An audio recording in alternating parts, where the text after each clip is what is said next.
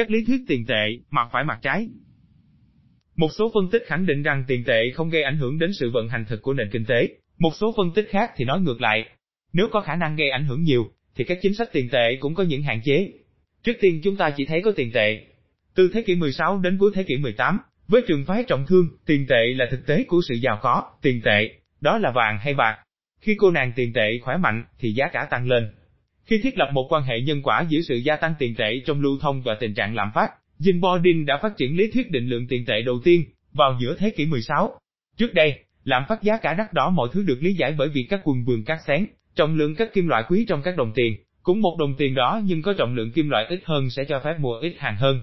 Nhưng chúng ta thấy lợi nhiều hơn hại ở sự việc trên, sự kích hoạt các giao dịch trao đổi thương mại và sự cắt giảm lãi suất thực tế.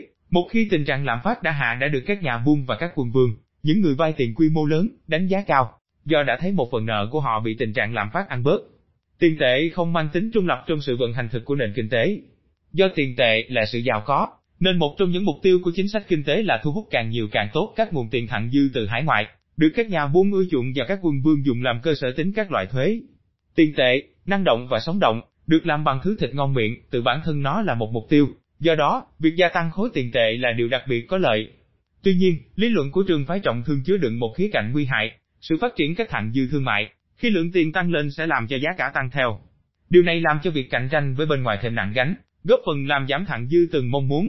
Lý thuyết ngoại thương của trường phái trọng thương, trước khi bị trường phái tự do trao đổi thương mại phá bỏ, đã bị bào mòn bởi con sâu của lý thuyết định lượng. Một cô gái đẹp mà chúng ta cởi bỏ quần áo. Từ cuối thế kỷ 18 đến cuộc khủng hoảng năm 1930, chúng ta khẳng định rằng tiền tệ chỉ là một cô gái đẹp, một vỏ bọc thời trang hơn nữa. Tiền tệ được làm bằng giấy ngày càng nhiều, chứ không phải bằng kim loại quý, mà đằng sau đó che giấu những tài sản thực, của cải thực của các quốc gia, như Adam Smith đã mô tả vào năm 1776 trong cuộc cách mạng công nghiệp của nước Anh. Với trường phái cổ điển rồi đến trường phái tân cổ điển, chúng ta cởi bỏ quần áo của cô gái đẹp, dán lên màn che mặt để tìm ra những giao dịch tài sản thực được trao đổi với nhau. Cuộc phân tích trở thành lưỡng phân, một bên là thế giới của những của cải thực, và bên kia là vỏ bọc thời trang, tiền tệ. Tiền tệ trở thành trung lập, theo nghĩa sự gia tăng hay sự giảm thiểu lượng tiền không làm thay đổi dòng chảy thực của tiền, mà chỉ điều chỉnh mức giá cả chung. Vậy thì sự giàu có thực ở đâu? Điều này phụ thuộc vào những gì tạo nên giá trị của tài sản. Đầu tiên, tư tưởng kinh tế cổ điển, được Karl Marx lấy lại và biến đổi, đã phát minh ra lý thuyết khách quan về giá trị lao động, Giá trị được lý giải bởi các chi phí sản xuất, bởi mức cung. Sau đó, các nhà lý thuyết tân cổ điển phá bỏ lý thuyết giá trị lao động để cho ra đời lý thuyết chủ quan, về lợi ích cận biên, giá trị được lý giải bởi mức cầu của người sử dụng của cải, là người tiêu dùng hàng hóa hay người sản xuất đi mua các tư liệu sản xuất. Cô gái đẹp bị cởi bỏ quần áo một lần nữa. Các nhà lý thuyết tân cổ điển xem lý thuyết định lượng như một thành tựu dứt khoát.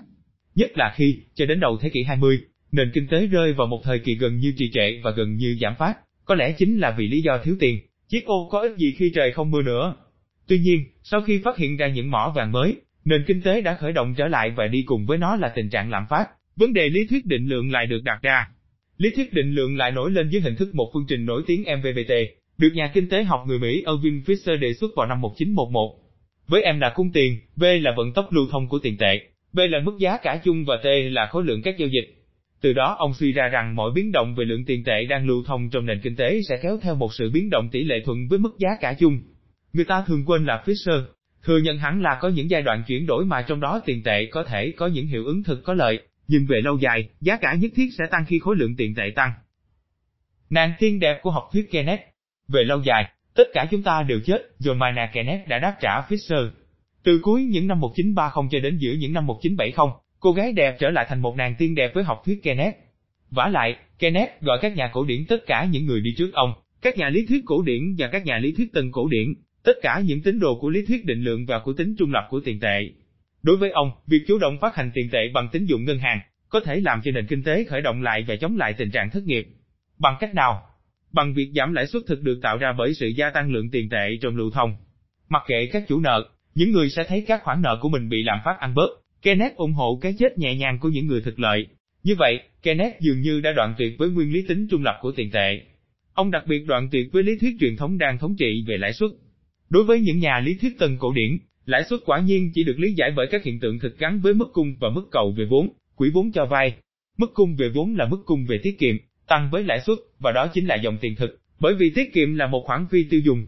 Tương tự, mức cầu về vốn là mức cầu được thể hiện để cung cấp tài chính cho đầu tư, Vì vậy là một dòng tiền thực khác, nhưng lại giảm với lãi suất, đầu tư tốn nhiều tiền hơn về mặt tài chính khi lãi suất tăng cao.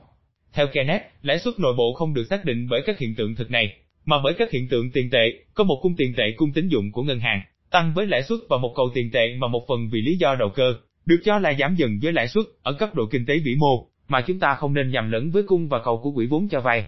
Thị trường tiền tệ đã được sinh ra. Tuy nhiên, Kenneth giải thích sự hỗ trợ của một chính sách tiền tệ bành trướng cho việc khởi động lại nền kinh tế bằng những hiện tượng thuần túy mang tính tiền tệ. Vì vậy, cách tiếp cận của ông vẫn còn mang tính lưỡng phân, bởi vì ông không nhấn mạnh đến thực tế là việc tạo sinh tiền tệ, cung tiền, chủ yếu là tín dụng ngân hàng. Thế mà, khoản tín dụng này lại can dự trực tiếp và hoàn toàn đơn giản vào thị trường các tài sản thực. Khi khẳng định điều tầm thường này, chúng ta đoạn tuyệt hẳn với sự lưỡng phân giữa tài sản thực và tiền tệ, chúng ta đưa lên hàng đầu thực tế về chương trình kinh tế. Chúng ta không cần giải thích việc thúc đẩy tiền tệ chỉ bởi việc hạ lãi suất, hệ quả của thị trường tiền tệ, dù nếu áp dụng cả hai cùng một lúc thì thậm chí còn hiệu quả hơn. Nhưng khẳng định này không khác gì một điều phi chính thống, ngay cả đối với Kenneth. Nói chung, thuyết can thiệp đã hồi sinh, cùng với các chính sách tiền tệ bành trướng để giảm lãi suất và khởi động lại cầu, là các chính sách tài khóa để thúc đẩy lại nền kinh tế. Trong thời kỳ 30 năm vinh quang, các chính phủ nghiện học thuyết Keynes giả vờ quên rằng khi lạm dụng phương thuốc tạo sinh tiền tệ, chúng ta đẩy tình trạng lạm phát lên cao lại một chút hoặc rất cao. Nhưng mọi người hay gần như vậy, thừa nhận sự cần thiết phải lựa chọn giữa tình trạng lạm phát một chút và tình trạng thất nghiệp một chút hay không có lạm phát và thất nghiệp cao. Đây là nan đề của lạm phát và thất nghiệp, được suy ra từ những quan sát mang tính thống kê của nhà kinh tế học người New Zealand William Philip về nước Anh. Hơn nữa, chúng ta đã quên những ràng buộc bên ngoài, chính xác hơn, chúng ta đã lẩn tránh nó. Khi giá cả tăng, chúng ta thực hiện việc phá giá cạnh tranh tiền tệ. Mũ phù thủy và cây chổi tự do cực đoan Với sự trở lại mạnh mẽ của những nhà kinh tế theo thuyết tự do và tự do cực đoan, người đẹp trở thành mũ phù thủy. Sau cuộc khủng hoảng của hệ thống tiền tệ quốc tế và sự cáo chung của hệ thống tỷ giá hối đoái cố định dựa trên bản vị đồng đô la, vào đầu những năm 1970, hai cú sốc dầu mỏ, 1973 đến 1974 và 1979 đến 1980, đã thắng được học thuyết can thiệp của Kenneth. Thuyết can thiệp bị cuốn đi cả về mặt lý thuyết lẫn chính trị trong một vài năm. Học thuyết trọng tiền của Milton VHRA Iman và của trường phái Chicago đưa vào trọng tâm phân tích nguy cơ lạm phát trong trường hợp áp dụng chính sách tiền tệ bành trướng. Chúng ta không nên tạo ra, qua các khoản tín dụng, nhiều tiền tệ hơn nhu cầu của tăng trưởng thực tế. BHRA Iman diễn giải lại đường công Philip và cho thấy rằng bất cứ sự thúc đẩy nào, cho dù có thể hiệu quả trong ngắn hạn, cũng sẽ kích hoạt tình trạng lạm phát. Làm thế nào? Khi nhà nước vẫn còn kiểm soát các ngân hàng trung ương, tìm cách vực dậy sự tăng trưởng với một chính sách tiền tệ bành trướng, thì giá cả tăng vọt và tiền lương cũng tăng theo, khiến một số người thất nghiệp, lặp lại là những người thất nghiệp tự nguyện, muốn có việc làm. Nếu tình trạng thất nghiệp giảm trong trường hợp tiền lương tăng, điều ấy đơn giản được lý giải là bởi vì người làm công ăn lương đang chịu cảnh ảo giác tiền tệ, họ không thấy việc tăng lương bị lạm phát ăn mòn. Những người không muốn làm việc với mức lương hiện tại bây giờ chịu đi làm, và tình trạng thất nghiệp tự nguyện giảm xuống. Tuy nhiên, là người cận thị nhưng không mù, họ sẽ hiểu ra sai lầm của họ sau một thời gian ngắn. Khi thấy tình trạng lạm phát, họ sẽ quay trở lại tình trạng thất nghiệp tự nguyện, những dự kiến của họ mang tính thích nghi. Như vậy nhà nước đã thành công, trong một thời gian, làm giảm tỷ lệ thất nghiệp bằng một chính sách tiền tệ. Trong ngắn hạn, tiền tệ không còn mang tính trung lập.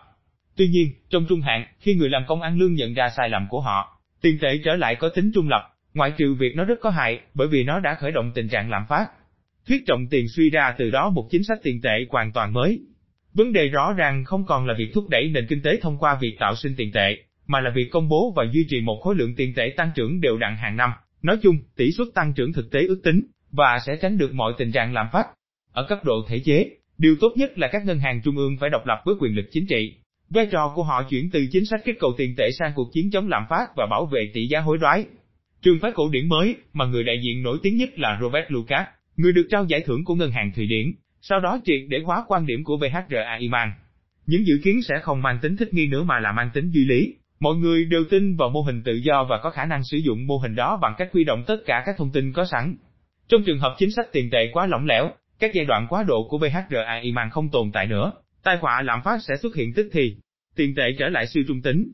BHRA Iman bình luận đó là rượu cũ bình mới. Nỗi lo xanh mặt của việc tạo sinh tiền tệ quá mức đã từng thúc đẩy hoạt động của nhiều ngân hàng trung ương từ cuối những năm 1980, là nguyên nhân của cuộc suy thoái nghiêm trọng ở châu Âu vào năm 1993. Bị ám ảnh bởi nguy cơ lạm phát sau khi nước Đức thống nhất, ngân hàng trung ương Đức, Bundesbank đã tiến hành thắt chặt tiền tệ một cách cực đoan, mà các nước khác ở châu Âu, trong đó có Pháp, đã làm theo. Kết quả là gây ra một sự tăng mạnh về lãi suất, phá vỡ hoạt động kinh tế. May thay, chính sách tự sát này đã ngưng lại, lãi suất tiếp theo đó đã lao dốc, đồng thời với lạm phát. Sự trở lại của một học thuyết Keynes hợp khiến cuộc khủng hoảng hiện nay diễn ra trong thực tế vào đầu những năm của thiên niên kỷ, được coi là phát sinh từ nguyên nhân tài chính và ngân hàng. Tiền tệ quay trở lại như một nhân tố giải thích động thái kinh tế. Tuy nhiên, tiền tệ cũng có thể phát sinh từ nguyên nhân thực, không chỉ vì các chính sách tiền tệ chặt chẽ được tiến hành từ những năm 1980 đã gây ra sự sụt giảm của cầu. Hẳn là các ngân hàng đã thấy lãi suất giảm và thị trường tín dụng ngân hàng truyền thống của họ hoạt động ít sôi nổi do sự phát triển của các thị trường tài chính. Nền kinh tế vay nợ tạo sinh tiền tệ, bị những nhà kinh tế theo phái tự do phê phán bởi tính chất lạm phát của nó, đã nhường chỗ cho nền kinh tế của các thị trường vốn tài chính, nơi mà các ngân hàng đã đâm đầu vào. Do đó, họ chấp nhận mọi rủi ro để duy trì lợi nhuận và sụp đổ. Có tội nhưng không chịu trách nhiệm. Kể từ đầu những năm 2000, một chính sách tiền tệ theo thuyết Keynes đã quay trở lại mà không nêu tên mình. Cuộc khủng hoảng những năm 2001 đến 2002, gây ra bởi sự bùng nổ của bong bóng Internet, đã nhanh chóng được khắc phục nhờ chủ nghĩa thực dụng của Fed, Ngân hàng Trung ương Mỹ. Fed đã không ngần ngại giảm lãi suất chủ đạo đến một mức đặc biệt thấp để kích thích hoạt động kinh tế. Dù cam kết gắn chặt với nhiệm vụ đấu tranh chống lạm phát, Ngân hàng Trung ương châu Âu, ECB cuối cùng cũng đã chấp nhận làm theo chính sách này. Đối mặt với những hậu quả của cuộc khủng hoảng ngân hàng và tài chính về các khoản nợ dưới chuẩn bắt đầu tại Hoa Kỳ vào năm 2007, và cuộc khủng hoảng nợ công tại châu Âu, các ngân hàng trung ương đã đi một bước xa hơn, tiến hành hàng loạt các giải pháp nới lỏng định lượng để hỗ trợ sự tăng trưởng và tránh tình trạng giảm phát. Ngân hàng Trung ương Anh, Cục Dự trữ Liên bang Fed Ngân hàng Trung ương của Hoa Kỳ, và từ đầu năm 2015 là Ngân hàng Trung ương châu Âu ECB, đã lao vào hàng loạt những chương trình mua lại các chứng khoán nợ công và nợ tư nhân với số lượng lớn. Vào những năm 1930, khi Keynes đề xuất sự can thiệp trực tiếp của các ngân hàng trung ương, lúc đó nằm trong tay quyền lực chính trị, do các thị trường tài chính thứ cấp về các trái phiếu chính phủ, thì đề xuất của ông đã được cho là tà thuyết. Như vậy, với giải pháp nới lỏng định lượng, chính sách tiền tệ từ nay hoàn toàn theo thuyết Keynes, nhưng trong một thế giới tự do. Trong thực tế, các chính sách tài khóa ở châu Âu vẫn mang tính hết sức khắc khổ, một hướng đi mang tính tự sát. Chính sách tiền tệ không thể làm được mọi thứ và học thuyết Keynes ngày nay đang đi trên một chân,